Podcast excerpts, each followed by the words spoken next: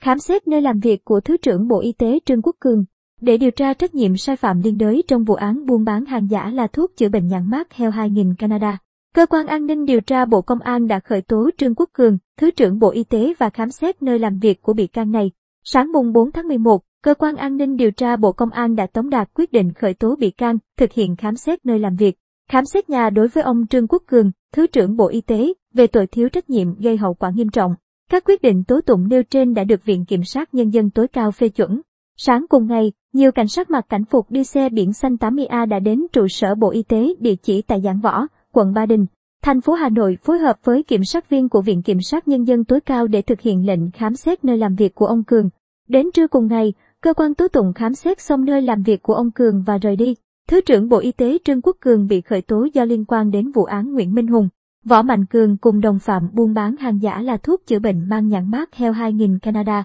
thiếu trách nhiệm gây hậu quả nghiêm trọng, lợi dụng chức vụ, quyền hạn trong khi thi hành công vụ xảy ra tại thành phố Hồ Chí Minh, các tỉnh, thành phố khác và Cục Quản lý Dược, Bộ Y tế. Trước đó, giữa tháng 7 năm 2021, Cơ quan An ninh điều tra Bộ Công an đã có kết luận, đồng thời đề nghị truy tố 14 bị can trong vụ án nêu trên. Đáng chú ý, trong số 14 bị can có một số bị can tại Cục Quản lý Dược. Theo kết luận, bị can Nguyễn Minh Hùng, nguyên Chủ tịch Hội đồng Quản trị, kiêm Tổng Giám đốc Công ty Cổ phần Việt Nam Phát Ma, đã có hành vi trực tiếp thỏa thuận với Võ Mạnh Cường, nguyên Giám đốc Công ty Trách nhiệm hữu hạn Thương mại Hàng hải Quốc tế HNC, để mua 838.000 hộp, 4 loại thuốc mang nhãn mát heo 2.000 Canada giả về nguồn gốc, xuất xứ trị giá hơn 54 tỷ đồng để nhập khẩu vào Việt Nam tiêu thụ. Để xảy ra việc trên, nguyên nhân một phần là do sự thiếu trách nhiệm, vi phạm quy chế của một số người là lãnh đạo, cán bộ tại Cục Quản lý Dược. Cơ quan an ninh điều tra Bộ Công an đã có văn bản đề nghị Bộ Y tế xác định với các thông tin tại thời điểm năm 2014,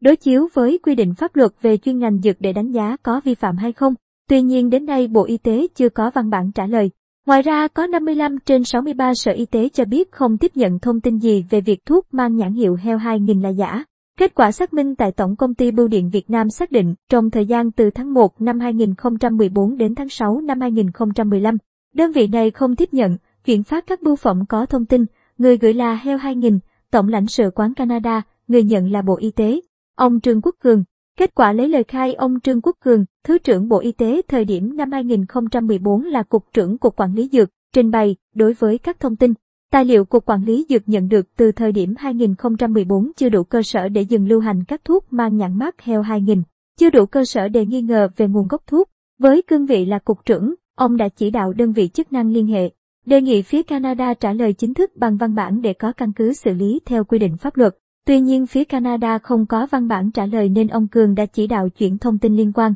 Đề nghị Cục An ninh Chính trị Nội bộ Bộ Công an phối hợp xác minh làm rõ theo quy chế phối hợp giữa Bộ Y tế và Bộ Công an. Ngoài ra, trong khi chờ kết quả trả lời chính thức và kết quả xác minh, Cục Quản lý Dược đã có văn bản đề nghị Hải quan tạm dừng nhập khẩu đối với loại thuốc trên. Căn cứ kết quả điều tra và chứng cứ thu thập được đến nay chưa đủ căn cứ xác định sai phạm của Cục Quản lý Dược trong việc không dừng lưu hành thuốc mang nhãn mát heo 2000. Canada, tại thời điểm năm 2014 kết luận đánh giá.